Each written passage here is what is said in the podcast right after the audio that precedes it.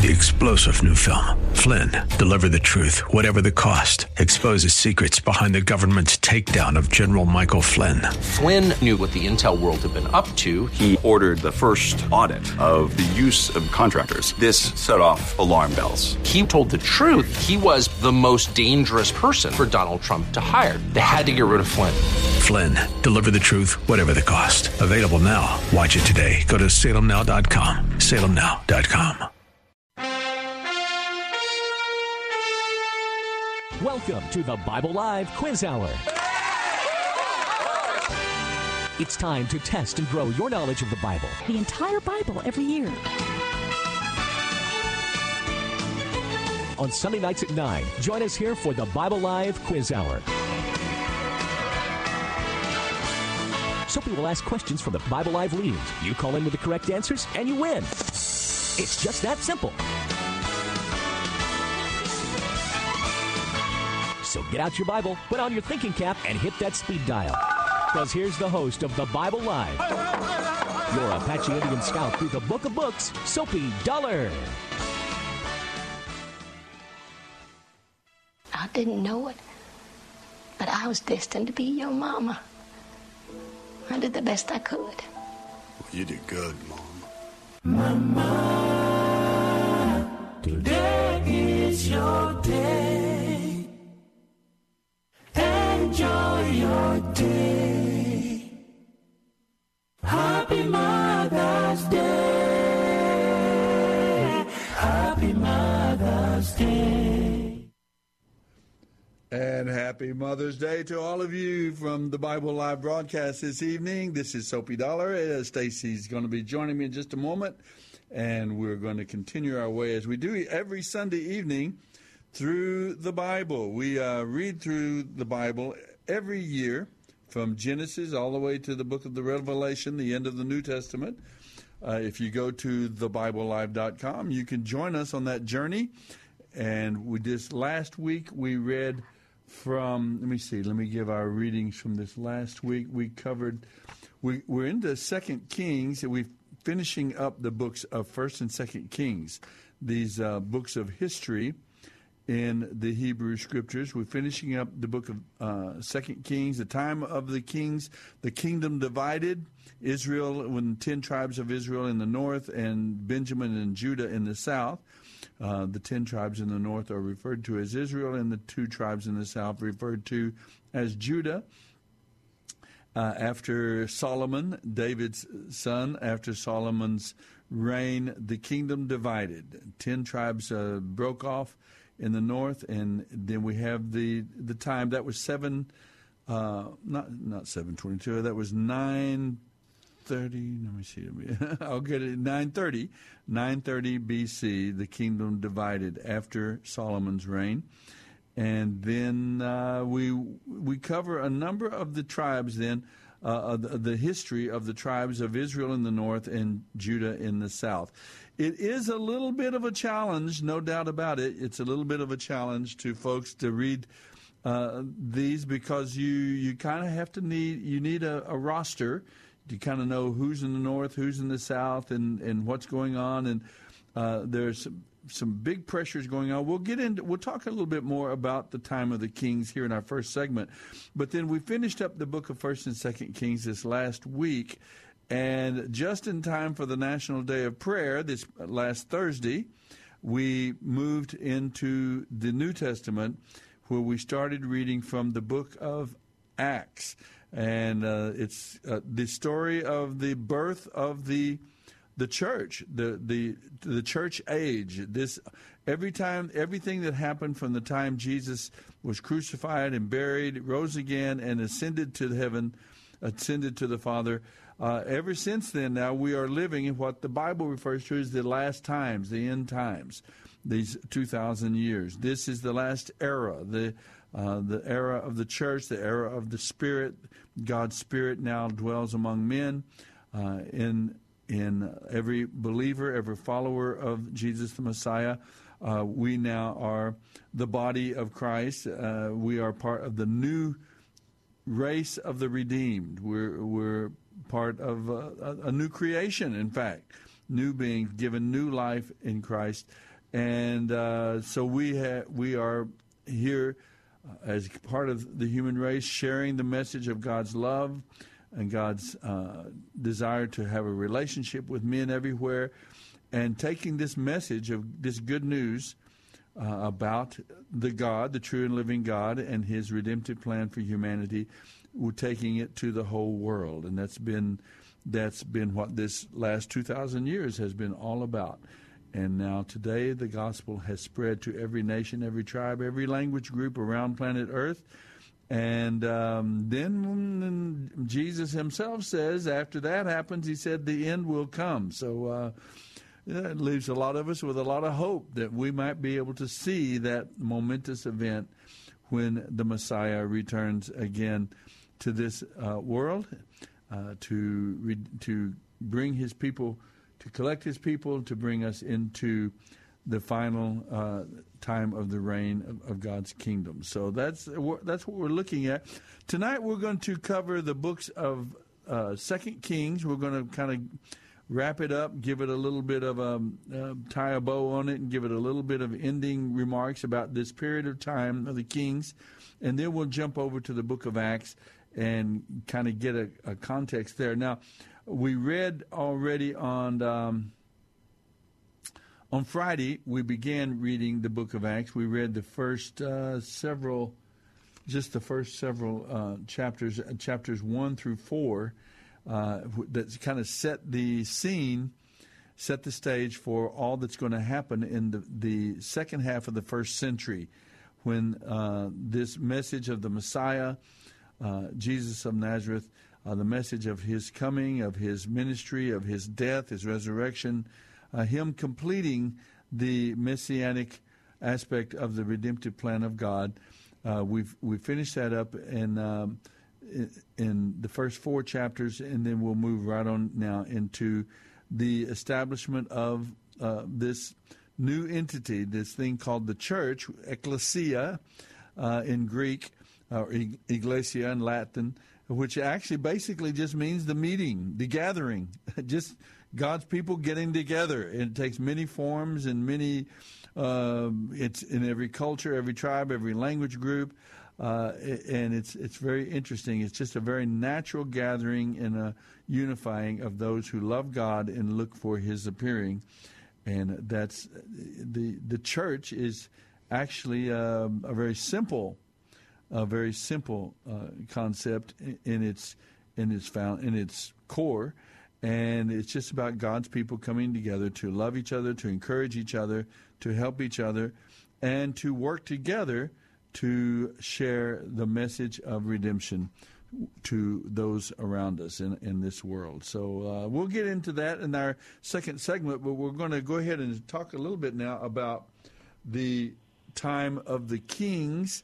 Uh, let me bring Stacy on into our conversation. Stace, we're uh, this time of the Kings is, we talked about it last week. It's it's a little bit of a a little bit of a confusing era in this, for us, I think, as Gentiles. We we we look at the history. This is a history of a people group, uh, the Jewish people, the, and we start, of course, the whole Hebrew Scriptures are, are about them.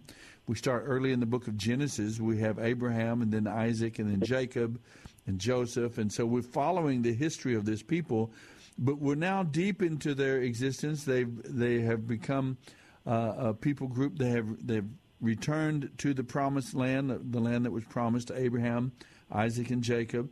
And now they they became a, a people group, a nation. They they and under these, they started out with, remember, the time of uh, Joshua and Judges, and then we went to the twelve judges, the eleven men and a woman in the time of the Judges, and then became the era of the Kings with Saul and David and Solomon. And then when Solomon dies, the kingdom divides, and Jer- Jer- Jeroboam goes in the north with ten tribes, and, and Rehoboam, Solomon's son, maintains control over Judah and uh, in, in the south. And so we have this time of the kingdom divided, and a lot of people get lost in all of the activity and all of the battles and the wars and the things that are going on. Um, as as we kind of try to tie the knot on it to, today, tonight, Uh, maybe you could give me some of your thoughts about it. We've you kind of had a week to listen and to reflect on this, this era, this time of the Kings. What uh, any opening remarks about the Book of Kings and and the things that happened and what we might be able to yeah. derive from it? Yeah, one one thing that I thought was um, convicting was um, just the, you know, in reading Kings and reading the life of Solomon, uh, I was reading a commentary, and it just uh, emphasized how the author doesn't really make a call in terms of Solomon was good or Solomon was bad. He just writes and says as it is and leaves it, you know, to the reader to try and kind of determine, well, how did Solomon, what what was, because it kind of, he starts off great. You know, you know he, he's a he's a man who loves the Lord and who's dedicated to him. Uh-huh. Um, when he has the dream, you know, he asks for wisdom, which was very pleasing to the Lord, and he was, Solomon was given that. But then he also makes these really horrible mistakes, and you see, you know, slowly kind of him one after another making breaking all of the laws, and um, and it was interesting. You know, when when you read it in one fell swoop, you forget that this was a lifetime though for for a man, and so you read it and you just kind of you read it all at once, and you but you forget it.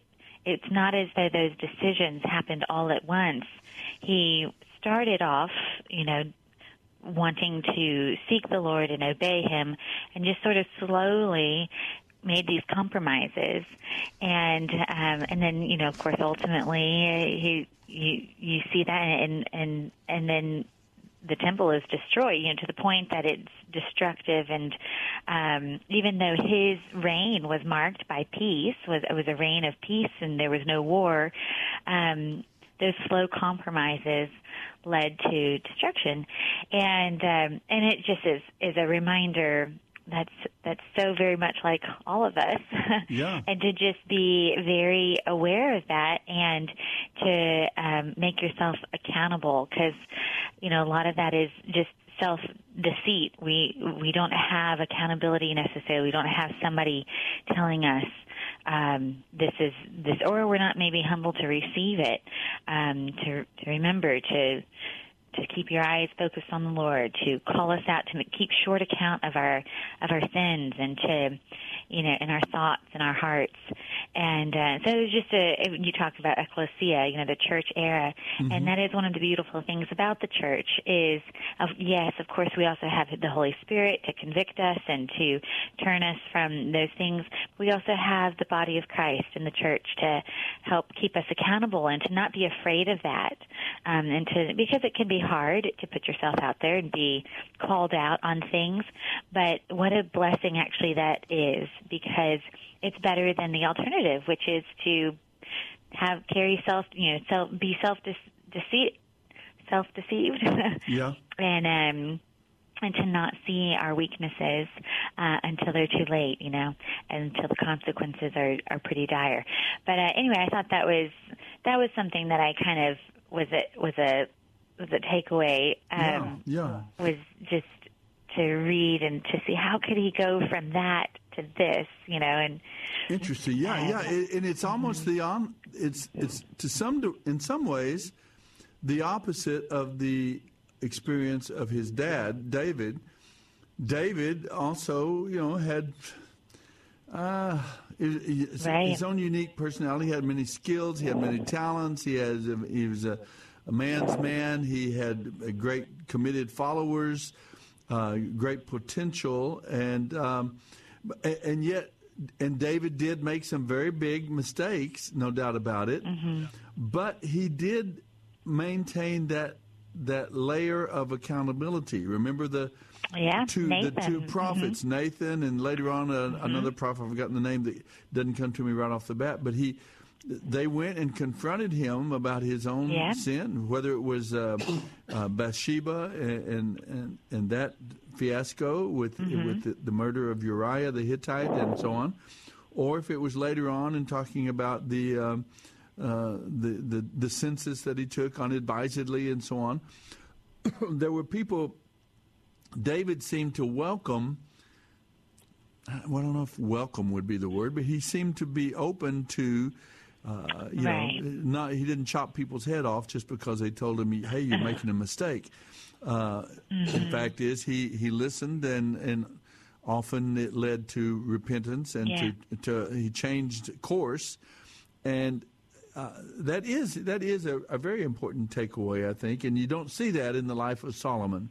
You don't see him. Uh, right. He he goes way way uh, out there. He gets out of, you know, he he steps out of line. He, he marries what seven hundred wives and three hundred concubines, or the or the other way around, a thousand wives, I guess you'd say. And he has all of these temples that he builds for them to to their false gods and idols and so on. And it just compromises the whole nation. And plus, then there was this disastrous uh, economic, all of his buildings and, you know, and, and all of this building, a lot of it was building temples and palaces for his many wives um, to a great extent. And then, and then you have, I mean, it just led to a whole era of, of compromise and then growing uh, social problems. You know, he the the overtaxation, and the people were divided, and and then of course it led to a civil, not civil war as such, almost very close to civil war, but it, it kept from open becoming open conflict, but only because they decided, you know, not not to fight, I guess, one another. But then you had the, the kingdom divided, and, and that's when you get into this mm-hmm. this complicated era of of the kings, because you have to follow all of the twenty-two kings in the north and twenty-one kings in the south, and you kind of have to remember which one is which. Um, if people go to our website, Stace, uh, and they check every week, we not only have the readings are there if you want to hear and read through the Bible with us. Uh, I've already put up the readings for this coming week on the website, the bible live dot com, and you can start off listening to the the Book of Acts uh, even this coming week if you haven't joined with us before.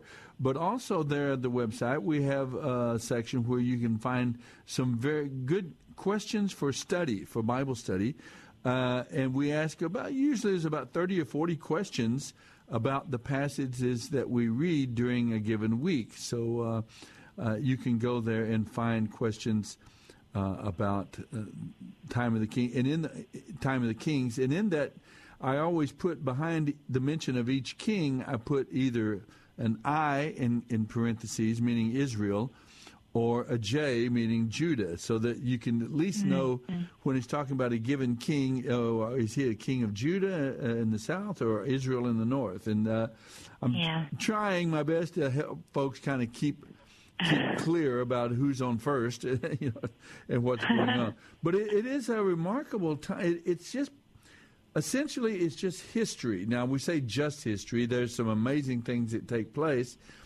And I think what we have to pay attention to is that, remember that God has revealed himself in and through and with, the, to, in the particular and a special way to this people group, the uh, descendants of, you know, Abraham, Isaac, and Jacob, and Joseph, and so on. So God has been dealing with them. Uh, uh, they have knowledge of the true and living God, the Creator himself. Uh, and they have knowledge of him and of his redemptive plan for all of humanity, and that they play a role that's been revealed to them, that they play a role in mm-hmm. God's redemptive plan, that he has covenanted with them an earthly covenant, that he will care for them and preserve them as a people if they will uh, follow him and uh, represent, keep the vision of, of the true and living God uh, available and out there for the people, for the nations. Uh, and we've always said that Israel, that this little people group, it, were placed in a very st- strategic little piece of real estate there at the end of the Mediterranean Sea. And they had the great kingdoms, the great empires of the world revolved around them through a, a period of about five or six hundred years. You had Egypt in the south, you had Aram with their capital in Damascus, you had Assyria with their capital in Nineveh, and then later you have Babylon with the Babylonia in their capital of Babylon. And then you had the Medo-Persian Empire. And then, of course, Alexander the Great uh, takes over the Medo-Persian Empire. And then Alexander mm-hmm. dies at age thirty-three. And that pre- kingdom, and we move into what is more or less called the modern era. We move into the time of the Roman Empire, uh, coming on the heels of the Greek uh, Empire. And so that's and the Roman Empire, of course, grows and takes over uh, the whole world, and that's the setting in which Jesus of Nazareth is born, and uh, the Messiah is sent into the world. And we begin the kingdom era, the kingdom age, when now uh, the gospel is being taken over these last two thousand years around the entire world. That's a little bit of a synopsis of the of how God has, uh, at least as we read in the Scriptures, that's how the God of the Bible has, uh, he has introduced himself into the human race. He has maintained a witness of himself through the ages and through those empires. And now, of course, um, in this era that we live in, It's the, it's it is now in all around planet Earth. There are uh, men and women, millions, even billions of men and women who now worship the true and living God and follow Him because of the witness and because of the redemptive work of the Messiah Himself. Uh, and uh, it, it's just, it is an astounding, just. amazing uh, outlay of revelation that we have in the Bible. That's essentially what we see. And we, t- tonight we're going to finish our considerations of the time of the kings under under uh, Solomon and Jeroboam, Rehoboam, and then all the other kings that came after them. We're going to finish that consideration and jump over into the book of Acts and talk about the beginning of these last times, the beginning of the last era, the church age, or the age of the Spirit, and uh, including the times in which we live today. Well, let's let's get in a little bit to the kings. We don't have a lot of time, but in our last reading, uh, Second Kings chapters twelve through twenty-five, that we've covered this last week, I think the main focus was uh, we coming we're coming to the final group of kings. Uh, we we already talked about Elijah and, and Ahab and Jezebel and, and the threat mm-hmm. that they were to the Davidic line, the ancestry of the Messiah through David, and and that how that was overcome. And then you come up, you know, with Jehu and those that followed him, and then we come to this these last final chapters, and we. Uh, we see now that uh, Assyria r- rises. Uh, Egypt has been a great world power, and so has Aram. Uh, Aram, people may not recognize it. Remember the um, the Arameans. That is the basically that is the people group from which the uh, from which Abraham and the and the uh, pe- the Hebrew people come. The, from the Aramean, their language is based is similar to the Aramean mm-hmm. language, and so on. So you have the Arameans with their capital in Damascus, and they're the, they're a great world power. Remember that. Uh, remember we talked last week about Elijah going and finding. He got he had three orders. One is to go and anoint the coming king of Aram, and, and that's what he did. Mm-hmm. He had anointed a new king of Aram. He anointed uh, Jehu to be the, the king of. Uh, of of uh, Israel in the north, who who is going to take care of uh, Ahab and Jezebel. And then you have, uh, he was also to anoint Elisha to be his, uh, to, to take up when, when he finishes his ministry. And so he did those things. And we enter in this final, the time of the final kings. Uh, the north has been taken into exile. They were destroyed by uh Uh, King Sennacherib of Assyria, and uh, Assyria has overcome and defeated Aram, and finally as well in, in, uh, defeated Egypt, um, or ha- handled, controlled Egypt. It is left up to Babylon later on, who actually deals the death blow to Egypt's uh, power plans. Uh, Bab- um, Nebuchadnezzar does that. Uh, But so uh, now the, the power has shifted over to Nineveh in the north, and they have, in seven twenty-two, they conquered and destroyed the ten tribes in the north. They conquered uh, Samaria. Uh, and uh, so now we're kind of moving into those final kings. And I think uh, t- just tonight I would emphasize then the time of Hezekiah. Uh, Hezekiah uh, comes. Uzziah is a king of, remember the Isaiah, the prophet Isaiah says, in the year that King Uzziah died, I saw the yeah. Lord, that famous uh, passage yeah. in Isaiah. Well, that's, that's uh, Uzziah. Uh, his name also is Azariah, so that's sometimes a little confusing. Uzziah is another form of the name Azariah. And so um, Uzziah dies, and then you enter into the last kings. Uh, the last king of Israel in the north is Hoshea, and they are defeated then by the Assyrians. And then you come into the final kings of the south, of Judah. And uh, Sennacherib is threatening them. Hezekiah becomes a great hope because he is a godly man. He follows after God. He tries to teach the, the scriptures, get people back mm-hmm. in, into following God and worshiping in the temple. And, the uh, and he, he has some success. He has some success in leading Israel back to the worship of God. And then his son um, Asa and Manasseh are very wicked. It's it, which is kind of an interesting yeah. thing that such a godly, a godly king can yeah. have two such ungodly it's sons. Bad. And yeah. then and then along comes this eight-year-old grandson Josiah, and yeah. he turns out to be a godly king as well. I, I don't know if there's any rhyme or reason to that, but Josiah becomes a great hero uh, in to the faith and to what God is doing. Uh, in and through and with the people of uh, Judah in the south there, just before they are going to be destroyed, of course, by Nebuchadnezzar and uh, Babylon, the armies of Babylon.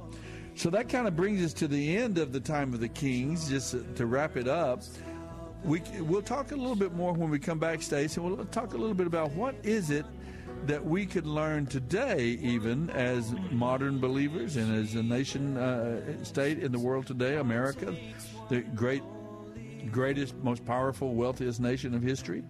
What lessons could we learn from what we see in the books of the Kings? We'll come back in just a moment, folks. I hope you don't go away. Stay with us here on the Bible Live. Mid toil and tribulation and tumult of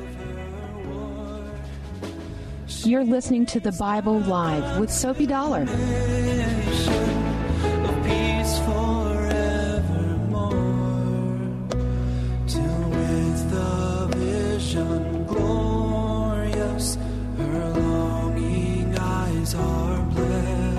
Doctor Stan Shelton, with offices at Loop fourteen and Broadway, has taken care of the Dollar family, that's Suzanne and me plus our three children, for the past twenty-five years. Suzanne, tell the folks about our dentist. Well, like you say, Doctor Shelton is a dentist for a lifetime. He's got the latest technology. He's busy, but I've never had to wait. And I never dread going to the dentist. In fact, he and his staff are so personable that I actually rather enjoy it. Go to dr shelton dot com or call five ninety, seventy-eight seventy-eight.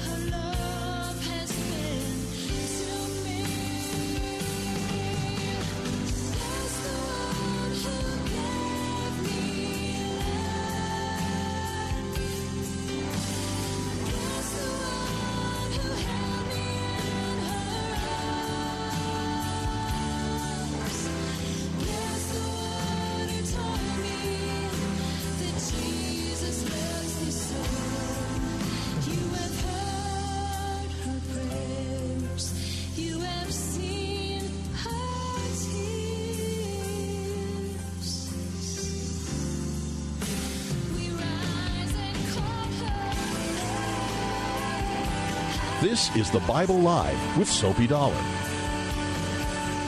We love and treasure our moms today, especially on Mother's Day twenty twenty-two. We are back. This is the Bible Live. And, of course, uh, Stacy, you guys were all very kind to your mom this t- today.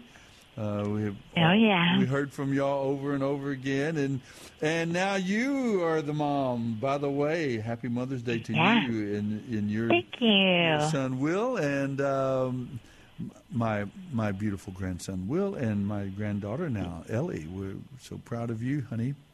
Happy Mom's Day to you as well. Yes, thank you so much. Yeah, Ellie uh, is now seven weeks and Will is eight years old, so quite a difference. But we had a lot of fun. Yeah, we went to the pool and that Ellie, yeah. for for Mother's Day, Ellie slept seven slept. hours straight. She did. It was awesome. Yeah. It was, thank you, Ellie. Best Mother's Day gift ever. No. It was very nice, though, yes. Well, wonderful, wonderful. Well, happy Mother's Day to you. And, Thank um, you. Let's get back to our passage. And that is an interesting uh-huh. song that John picked, because it talks about the idea that uh, even when, when, when God himself took on flesh, he was entrusted mm-hmm. to a mom. Yeah, that's it's interesting that family mm-hmm. family is such a powerful concept in the economy mm-hmm. of God and God's plan uh, for humanity, and moms and dads, and and uh, of course the enemy does everything he can to destroy that wonderful mm-hmm. construct. But um, but God is good, and love love steps in, and and we. You know, Suzanne and I have been married now fifty years, and somehow or other, I think it's going to last. I think we're going to make it. but, uh, it's, but but that but family is still so very, very crucial. Yeah, yeah, keeping our fingers crossed, as John says here in the studio. Well, uh, let's let's talk a little bit about let's let's give some close, closure to our consideration of uh, the books of the Kings. Uh, we we're. We're coming to these final years of the kingdom. And remember that in uh, seven twenty-two, the kingdom in the north was destroyed by Assyria, uh, and they were taken into exile, never to be returned to the land. The ten northern tribes, the ten lost tribes, as sometimes they're referred to.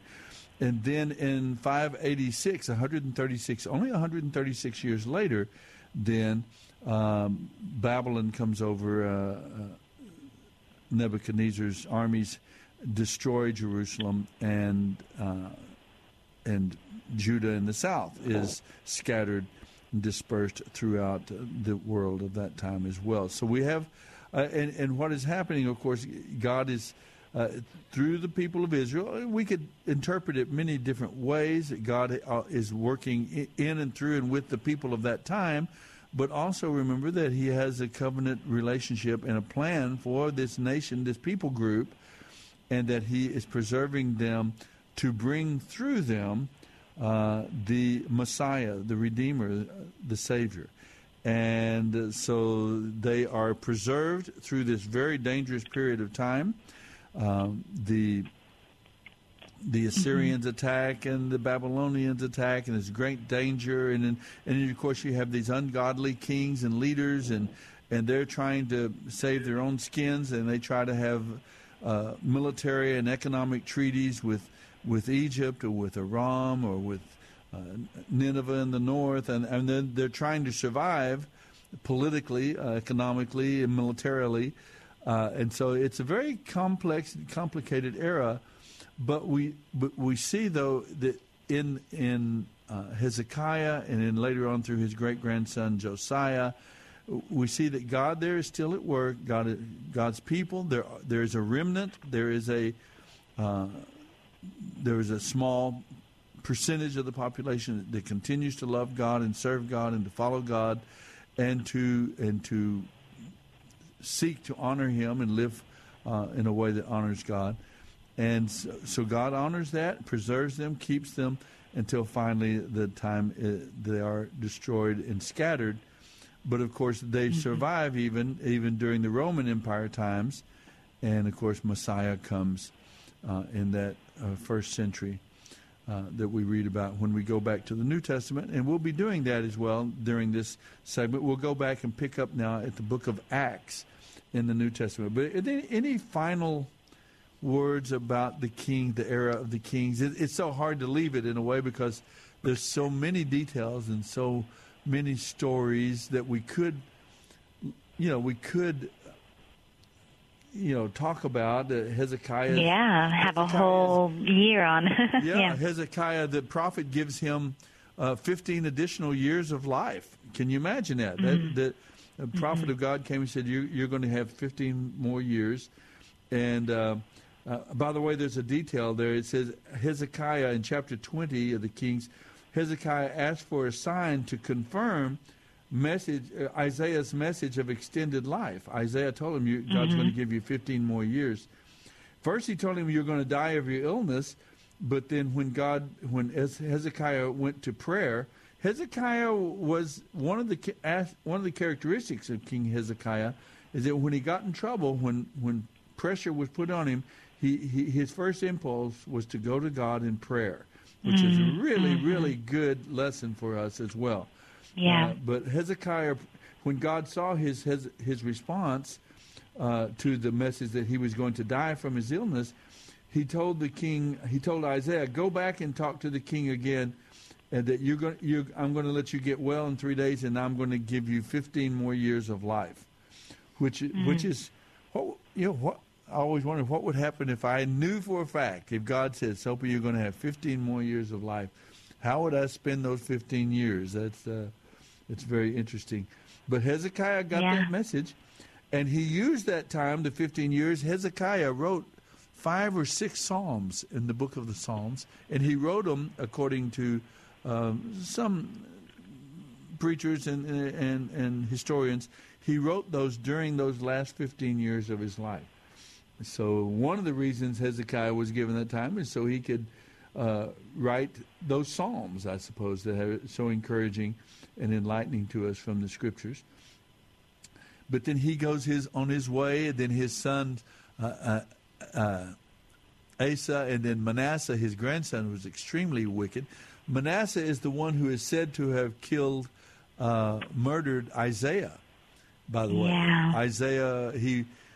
Evidently, he, he either hid in a log or was stuffed into a log, and then he, and then Manasseh had them saw the, the, saw the log in half, uh, and, mm. and with Isaiah inside. So, mm. oh, it's so sad. Yeah, that's awful. Is.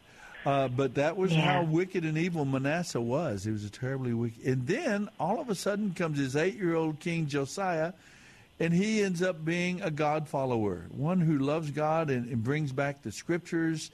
Uh, and reads the Scriptures to the people, which sparks a, a national revival in the land. Uh, it's it's an amazing series of events. It, of events, it really is. And, and I guess we learn from that, Stacy. I, it's kind of like you were saying that every era, every time has its own challenges. Every period of time, every mm-hmm. century. Uh, now for two thousand years, we've uh, you know the the church has been functioning. God's people have been continuing to worship him and follow him. The message of the Messiah, the Savior, has uh, been now spreading around the world for two thousand years and now has reached every people group, every tribe.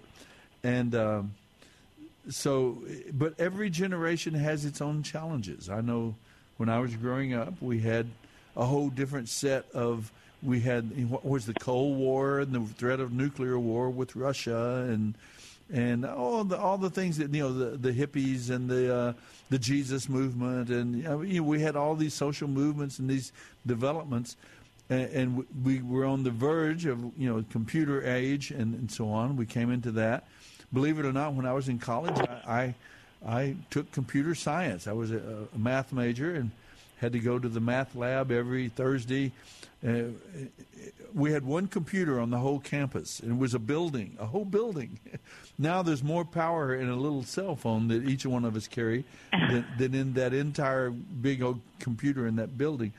But yeah, we right. started the computer era started back then, and and now look where you are. You guys live in your computers and your cell phones, and you can connect and contact with anybody in the whole world easily. Uh, I I. I exchanged Zoom meetings and with my friends in uh, in Turkey and Ukraine and so on. We the other day we had a Zoom meeting with our crew military ministry, and we had uh, one hundred seventy-five people on the Zoom meeting, and they were from Ukraine, Mongolia, um, among uh, all over the world, and right there in your screen, you're talking to people from yeah. what a what a tremendous age and era we live in now. But we still have our own challenges. Uh, those of us who want to follow God and know God, uh, we we have to deal with the the times in which we live.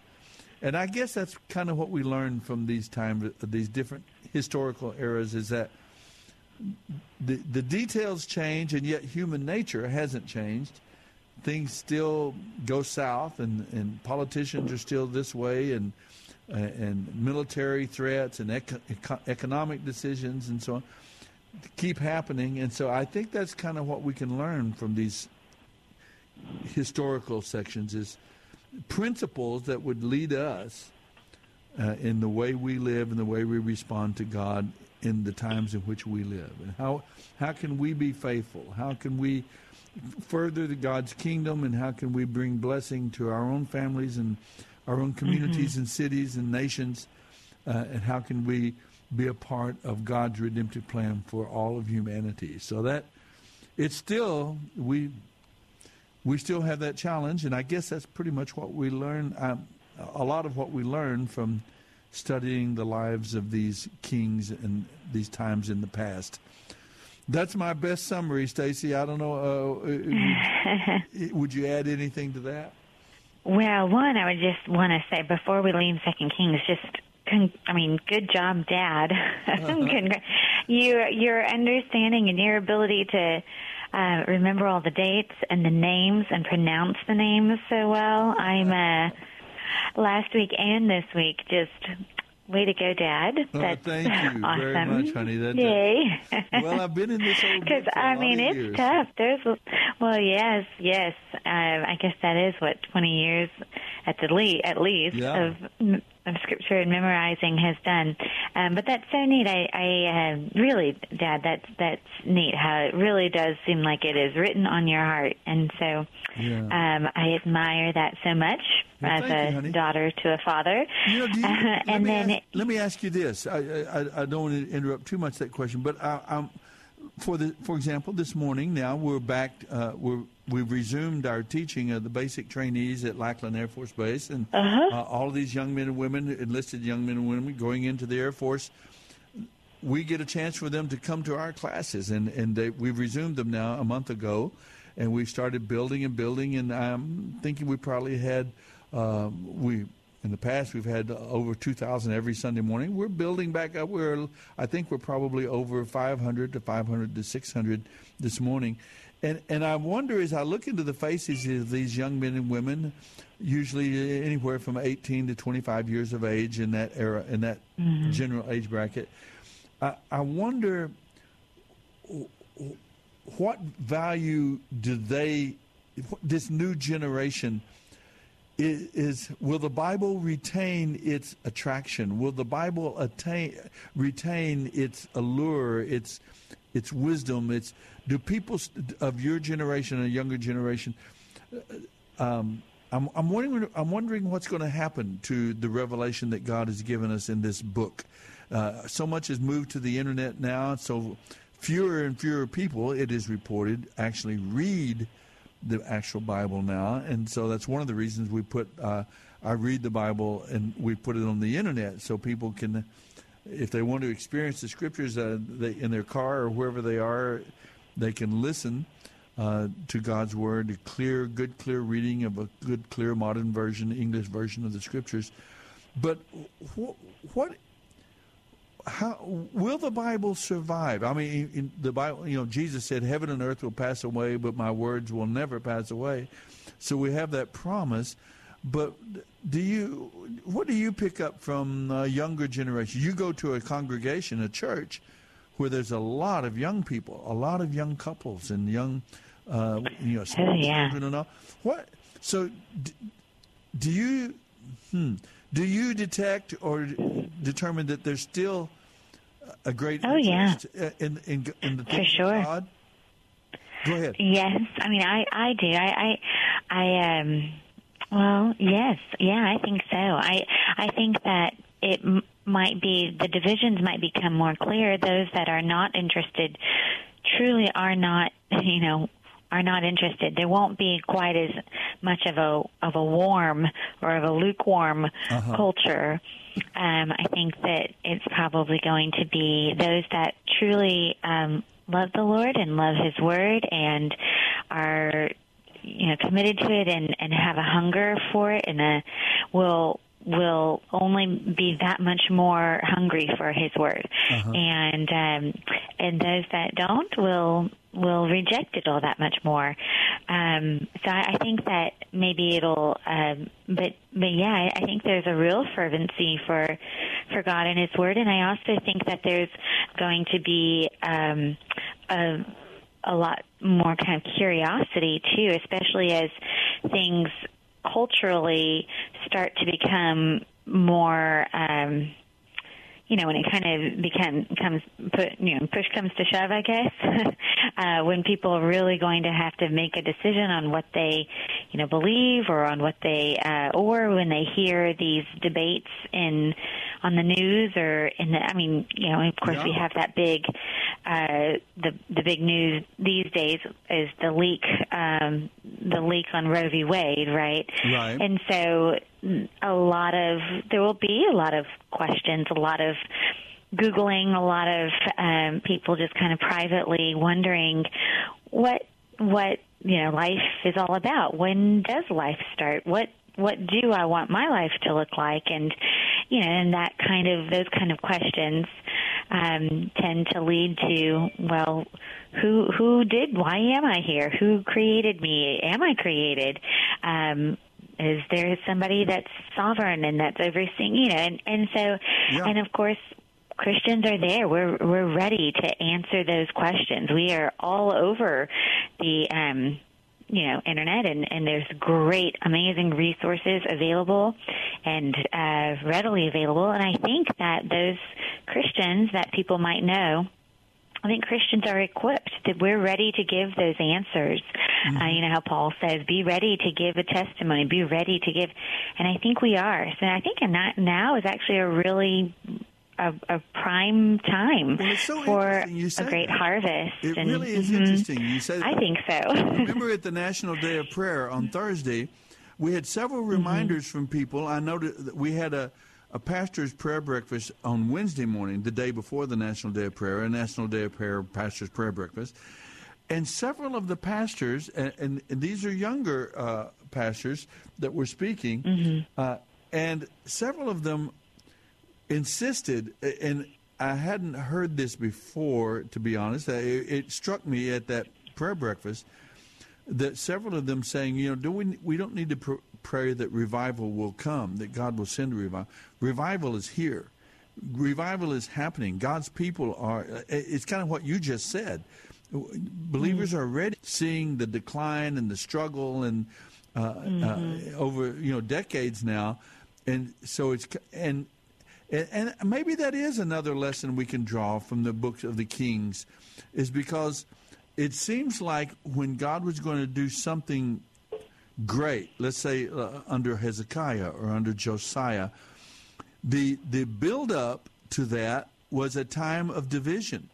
The the mm-hmm. the Jewish, you know, the, the kingdom would be divided, uh, and and people talk about America today is more divided than it ever has been, and that that uh, you know because mm-hmm. of all of these issues of, like you say, of, of abortion and. and the role of faith and prayer and the culture and the society and so on and so on, and other issues and uh, other Christ immoral sort of uh, uh, with the whole thing of a sexual identity and all of these things, mm-hmm. these issues that have kind of stirred and divided, that the culture has become now divided. And I've noticed one thing is that we're we're not wasting our time with petty disagreements among believers, like between Catholics and Protestants, less and less. Right. Now there's far more unity. Uh, we're praying together, uh, encouraging one another in the Lord, and so that's good. So maybe what you're saying there is another lesson we could draw from this, is that that we may, in fact, be in a time coming right into the opening time of a great time of awakening, or at least potentially of spiritual awakening and revival. and that we need to be uh, ready always to give a, a reason for the hope that we have in Christ and for the the blessing that can be had if we choose to follow the Lord. Choose you this day whom you yeah. will serve. You know, God told the people of Israel that at one time.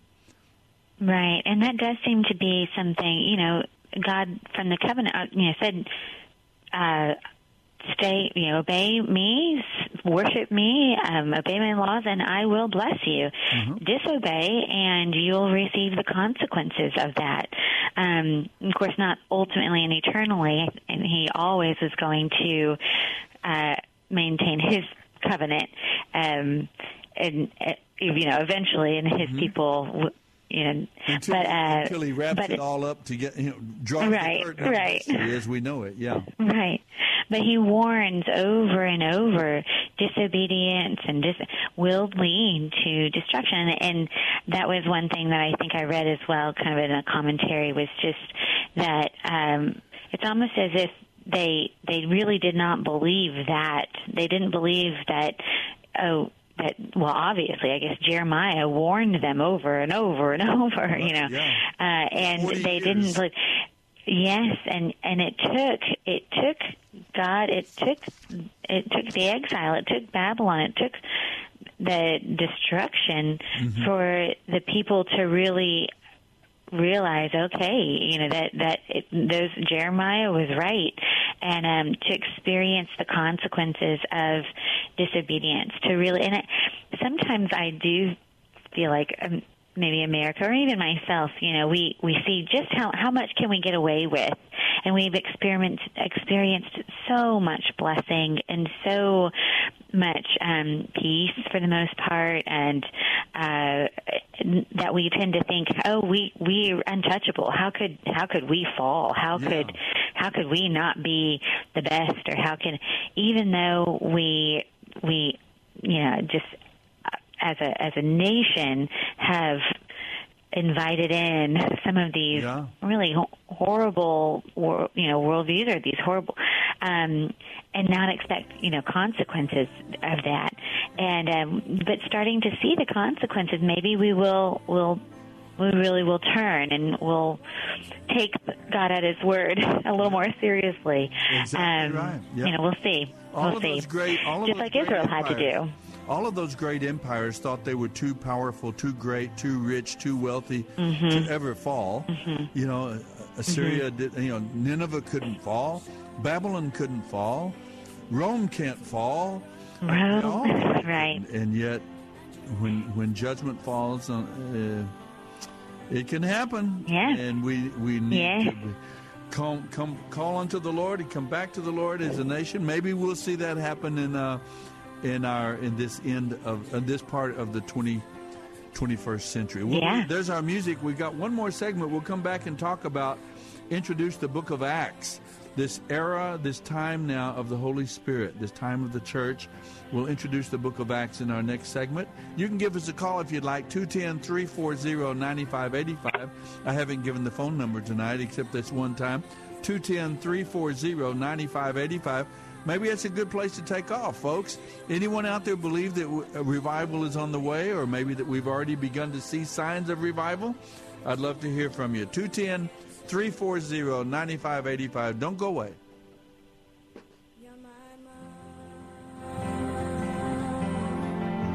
You're listening to The Bible Live with Soapy Dollar.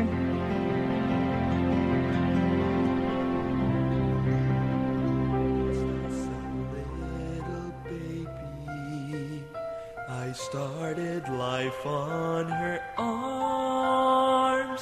Too small to realize what a privilege she was, my mom. She would pour out her whole life to raise me in the fear of God, but never would imagine what an influence on me she had.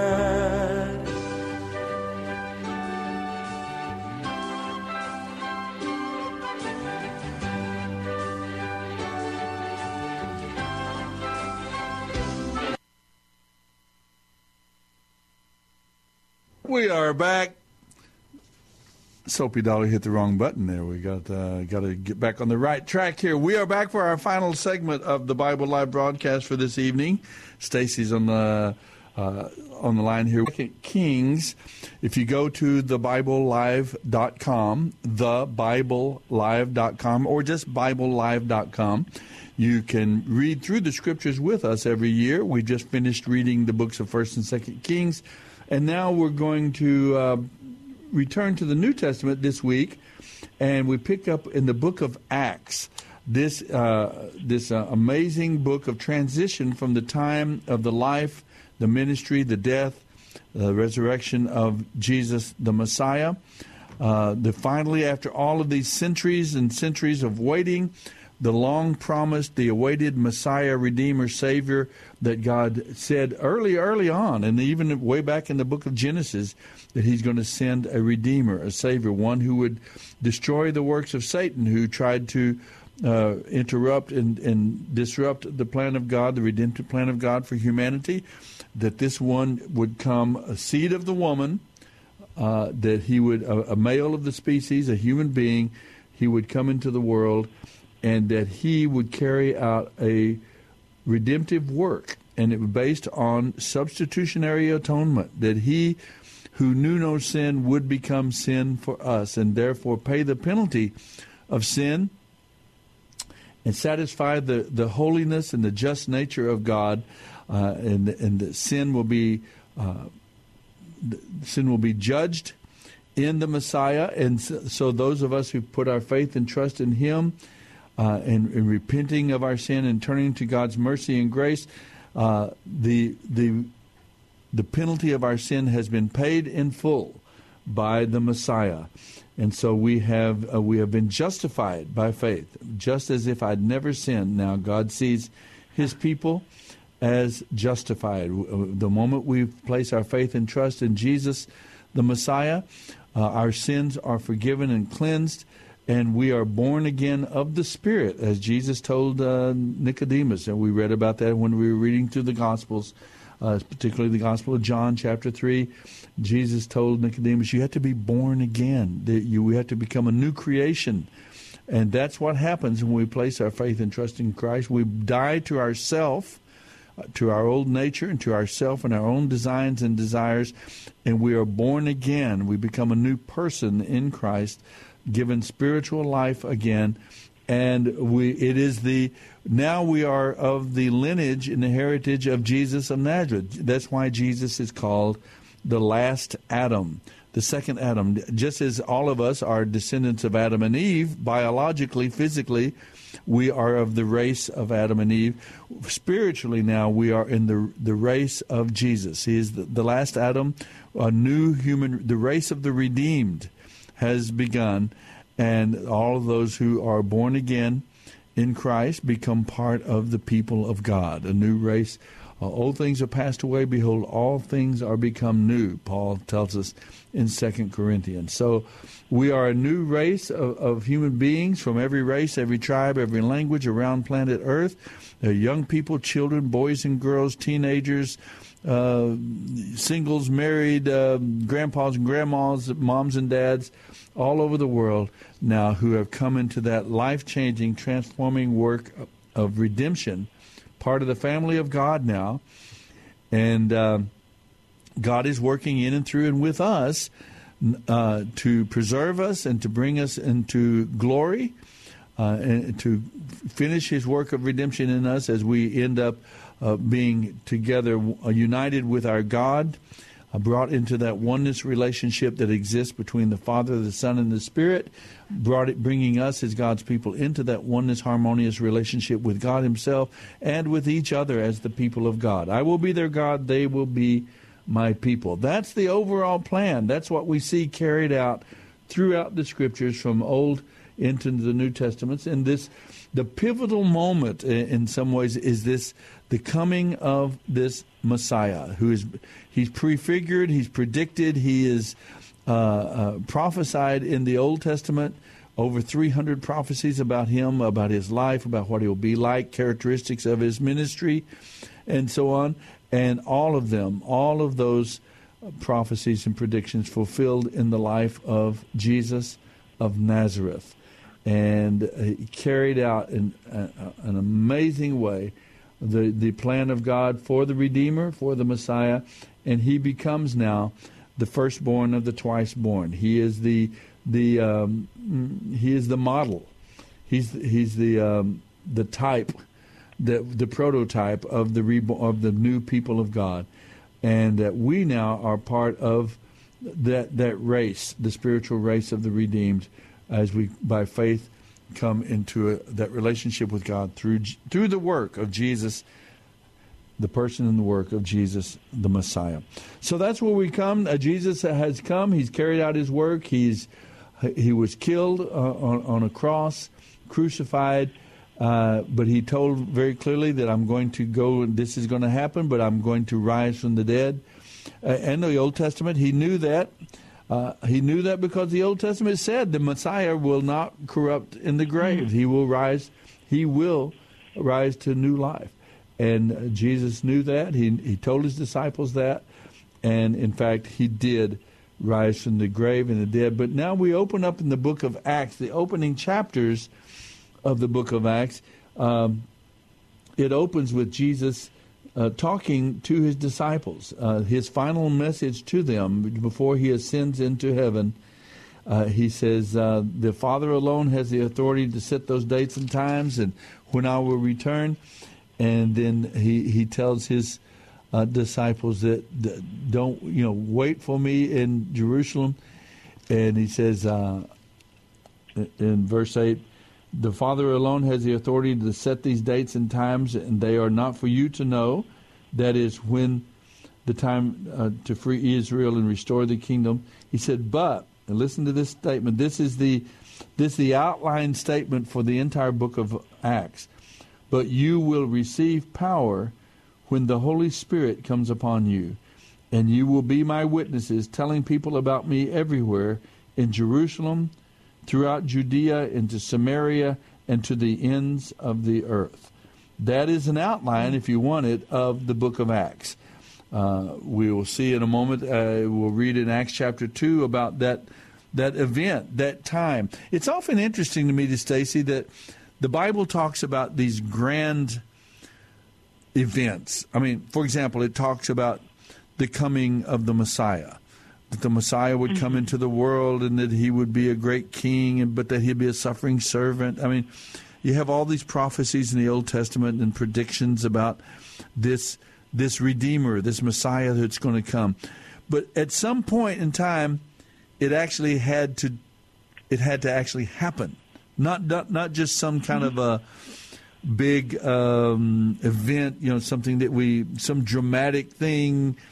Uh, It is that, and yet, on the other hand, there's, there's always a, a there's a commonness about it. There's a normality to it. I think I think about that every Christmas, that finally, after all of those centuries, the Messiah does come into the world. And yes, there's a star, and yes, the angels sing, and yes, it's Jerusalem. I mean, I mean, it's Bethlehem, and yes, it's. I mean, everything, all the elements are there, and it's big and it's dramatic and amazing. But on the other hand, it's common. A baby is born. Right. A, a young girl, that, yeah. a young girl has a baby, and what could be more mm-hmm. common? And a baby cries in the night, and the and shepherds come, and and it, you know it, it's it's so interesting that this incredible, far-reaching, uh, transforming event of all human history, and yet it it takes place. It. In real life, real people, in real situations. And that's what we see now with with the book of Acts. God has come, the Messiah has carried out his role, and now we're entering into the final era, the age of when this message now the, of the, the true and living God and his redemptive plan for humanity, um, it is more clearly understood now than ever before because the Messiah actually has come. We don't have to imagine it anymore or think about wonder what it's going to be like. And it it happened. He came. He he lived out exactly what the Scripture said. But it, it, it's so beautiful and powerful when you see the life of Jesus and what he accomplished and all.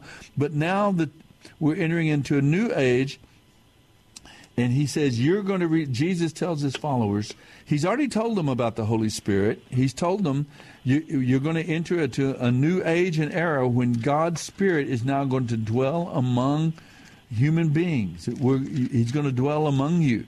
Uh, and, and the disciples in chapter two of Acts, the disciples, are, they have to explain what's going on. You know, they, they, they're speaking in these tongues without la- learning this language. And they have to explain to the people there in Jerusalem. They didn't go off to some far-off land to preach the message of Messiah. They right there in, where Jesus had been crucified and, and buried just weeks before, now all of a sudden here they are saying, he is alive. He rose from the dead. We've seen him. And so they quote passages from from Joel, where in, in the last days, God says, I will pour out my spirit upon all people. Your sons and daughters will prophesy. Your young men will see vision and your old men will dream dreams. In those days, I will pour out my spirit even on my servants, men and women alike, and they will preach and prophesy. And I will cause wonders in the heavens above and the signs of the earth below, and so on. And he, and he talks about not only the the the Messianic prophecies, but that God predicts this age in which we live now, the age of the church, the age of the Holy Spirit.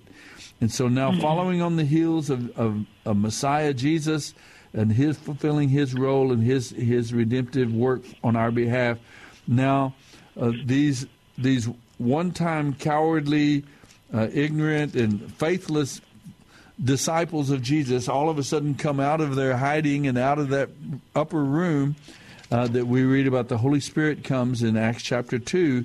They come out of that prayer meeting, and boy, they are on fire, literally, spiritually too, but they are on fire. They they preach with boldness and courage, and they are threatened, and they are struck and, and tortured, but they there's nothing that's going to keep them from sharing that message and Uh, taking that message of the redemption and salvation to the world around them. And so it, it, that's the beginning. It, it just it explodes out of Jerusalem, just like it says, Jerusalem, Judea, Samaria, to the uttermost parts of the world. And that's what it's been doing now for two thousand years. That message of redemption has been spreading, uh, and God's people, uh, indwelt and empowered by the Spirit of God himself, working and living in each believer. Each of our lives, the Holy Spirit is working from generation to generation, family to family, uh, people group, city to city, nation to nation. The story of the Redeemer as and his salvation has taken. Uh, and, and now we are at, some people believe we, well, we must be very, we're closer to the end of this age than we were, clearly, because time goes by, right? But many people right. think that we are in now the final stages of these last times. Uh, Jesus said, this this message of the gospel we preach to every nation and every tribe, every language, everywhere, and then the end will come. He he, he himself said that. So now we are looking at, uh, like I said, I was on a Zoom meeting the other day with believers from Ukraine and Mongolia and, and Russia and, and all over the world. And, of course, that's just even a small picture, but Uh, every every nation, um, uh, Arabs and, and former Muslims and Hindus and people, but now have come to know the God that they sought and longed for because of their faith in Jesus, the Messiah, his work on our behalf. And it's not a re- it's not ultimately a religion. It, it, it's I hate to kind of reduce it to that, and this could be a confusing statement for people, but we're not just talking about competing religious groups. This goes much deeper, deeper in and further than, than just simple religious affiliation. It goes to people who are sincerely, truly desiring God. They're searching for the Creator. They long for him. They desire to, to be at peace with God. They desire to live for God, to know his forgiveness and his cleansing and his power in their lives. Uh, now, many of them come from cultures different from ours. I mean, I'm I'm from a Native American background, and uh, five hundred years ago on, the, on this continent, uh, roamed uh, Cherokees and Navajos and Sioux and and uh, different tribes all across this land, and many, many hundreds and thousands of them sought after the Creator. They sought after God. They wanted to know God. They looked at the sun, the moon, the stars, and the seasons, and the uh, and and they they longed for the Creator. Uh, and they didn't have the information we have today. They didn't have the Old and New Testaments, and they didn't know about Israel, and didn't even really know about Jesus. But they longed for the Creator. Uh, as Paul talks about this in, in Romans chapters one and two. They longed for, for goodness and immortality and righteousness, and they looked for God. And, and according to what Paul says there, and in, in logic, God applied to them. They they responded positively to what they knew of God, to what God revealed to them of himself by his Holy Spirit, and they responded with longing and with faith and desire toward God. And God applied to them the full work of redemption, because nobody gets into heaven apart from what God did through the Messiah, the Redeemer, the Savior. Everybody that's in heaven someday will be there because based on the finished work of, of Jesus the Messiah. But some of them, uh, some of us, we're, we we know the whole story, Stacy. You've heard about Jesus since childhood. You've heard about the Messiah. You know about the Scriptures. You know about the, the prophets and, and Israel and all of these stories. And we see the redemptive plan of God as it rolled out into human history. And, and we know about it all, so we have a great responsibility. To whom much is given, much is required. But other people didn't know that much. They lived in times and circumstances where they didn't. What they had mostly was the re- revelation of of uh, of nature. They saw the sun and the moon and the stars, and they saw uh, the power of God in, in creation, and they saw the, the goodness and the mercy of God in creation. And they felt in their hearts the longing to be right with him and to do right. And, and at, at some level, they responded to the call of God on their heart by his Spirit. And God applied the full work of redemption to them. Now, even we who think we know a lot, and we do, there's no doubt about it, we have been gifted to know a lot from the Scriptures. We know the Bible. We know the story. But even we, we don't, we don't know it all. I mean, we never want to think we have got God in a, you know, God in a box. You know, we know all about him. No, there's so much we don't know. We have still so much to learn, so much to experience of him. Uh, and yet we've been blessed with, with a greater, fuller knowledge of his redemptive plan, and particularly of the Messiah, the Redeemer. And, and so much is required of us as well. And so this whole era starts out now in the book of Acts. It explodes out of Jerusalem and across the world of that of that era and that time. And that's, I guess that's what I started off saying, is that it's so interesting how that these great themes of redemption and the Spirit of God being poured out on all of humanity, it sounds so dramatic and so amazing, and it is. But on the other hand, it had to really happen somewhere. Somewhere it just had to really take place. And that's what we read about in the book of Acts. Uh, these same apostles that were fleeing and, and hiding and, and uh, afraid for their lives and so on, they, they're transformed. And, and by they see the risen Savior himself. They wait on him. They wait on the Lord as, as Jesus told them to do in Jerusalem, probably in that upper room even where they had the Passover meal. It could well have been in that same upper room in mm-hmm. Jerusalem. And then on Acts chapter two, on the day of Pentecost, all the believers were meeting together in one place, and suddenly there was a sound from heaven like the roaring mm. of a mighty windstorm, and it filled the house where they were sitting. Then what looked like flames or tongues of fire appeared and settled on each of them, and everyone present was filled with the Holy Spirit and began speaking in other languages without learning them, as the Holy Spirit gave them this ability. And so uh, at that time, there were devout Jews from every nation living all around the world, living in Jerusalem. And when they heard this loud noise, everyone came running. They were bewildered to hear their own languages being spoken by the believers. It's very interesting what happens here in Acts chapter two. Uh, the the international setting, international intercultural setting of of Israel, because there were many people there for the time of Pentecost. And there were many people that had been there during Passover, uh, the, during the time when Jesus was crucified and, and, and so on.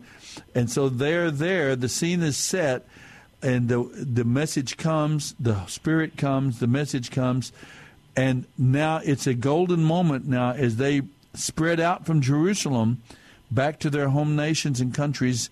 They take that message of redemption with them. And that, we, that begins this process out of Jerusalem, Judea, Samaria.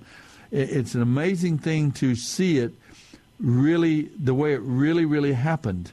Um, in, in some ways, it's a very natural process that took place as they they led they left Jerusalem.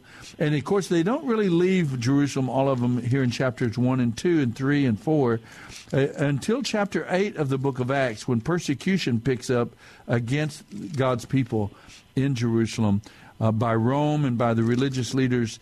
Uh, that's when they are that's when they are scattered.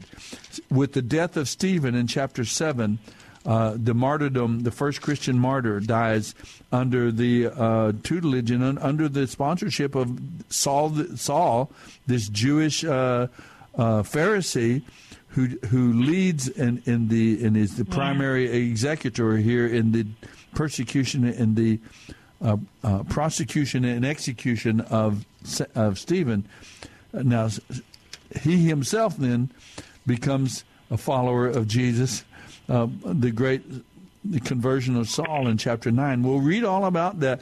And if you want to read through this amazing book with us, you go to the Bible Live dot com. Even tonight, starting at midnight, you can start reading, uh, and we'll continue to read every day this week through the book of Acts. So we invite you to read with us and join us next Sunday night as we'll, we'll discuss the book of Acts, what we read about, the things that take place in these uh, in the period of these years, these two or three decades following the life, the death, the resurrection, and the ascension of Jesus. Will follow and see the growth of the infant church, all in this scatter begins scattering all around planet Earth. I took all of our time, Stacy. Anything you want to finish up with? Oh, no, that's all right. I, I'm excited for the book of Acts. It's a great time to come into the into the readings. Yeah, it really is. It's it's and it's a great time for us in as Americans in this twenty-first century. Yes. I think it's going to have a yes. lot to encourage us and to instruct us as we move forward Definitely. in our own times and our own nation. Thank you, everyone. See you next Sunday. Bible Live is dedicated to helping restore the Bible to our culture. Mailing address is P O Box one eight eight eight eight. That's Box one eight eight eight eight, San Antonio, Texas seven eight two one eight. Hear the entire Bible every year on the Bible Live, weeknights at nine thirty on this great station. Then join Soapy every Sunday evening at nine o'clock for fun, inspiration, and valuable prizes on the, the Bible, Bible Live Quiz Show. Visit our website, Bible Live dot com. That's Bible Live dot com for more information about Soapy and the Bible Live broadcast. You may also order materials at the website and make tax-deductible donations to help minister to our military personnel and broadcast the entire Bible every year to America and the world.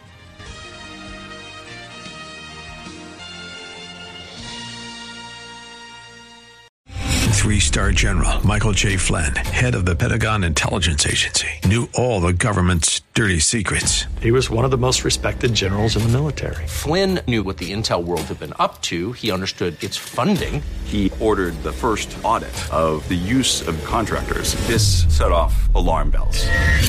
The explosive new documentary, Flynn, Deliver the Truth, Whatever the Cost, and covers the facts behind this scandal. Flynn told the truth. He was the most dangerous person for Donald Trump to hire. I find out the worst enemy that I'm going to face in my life is right here in America. They took my assessment and they wanted me to change it. And I was like, I'm not changing it. They had to get rid of Flynn.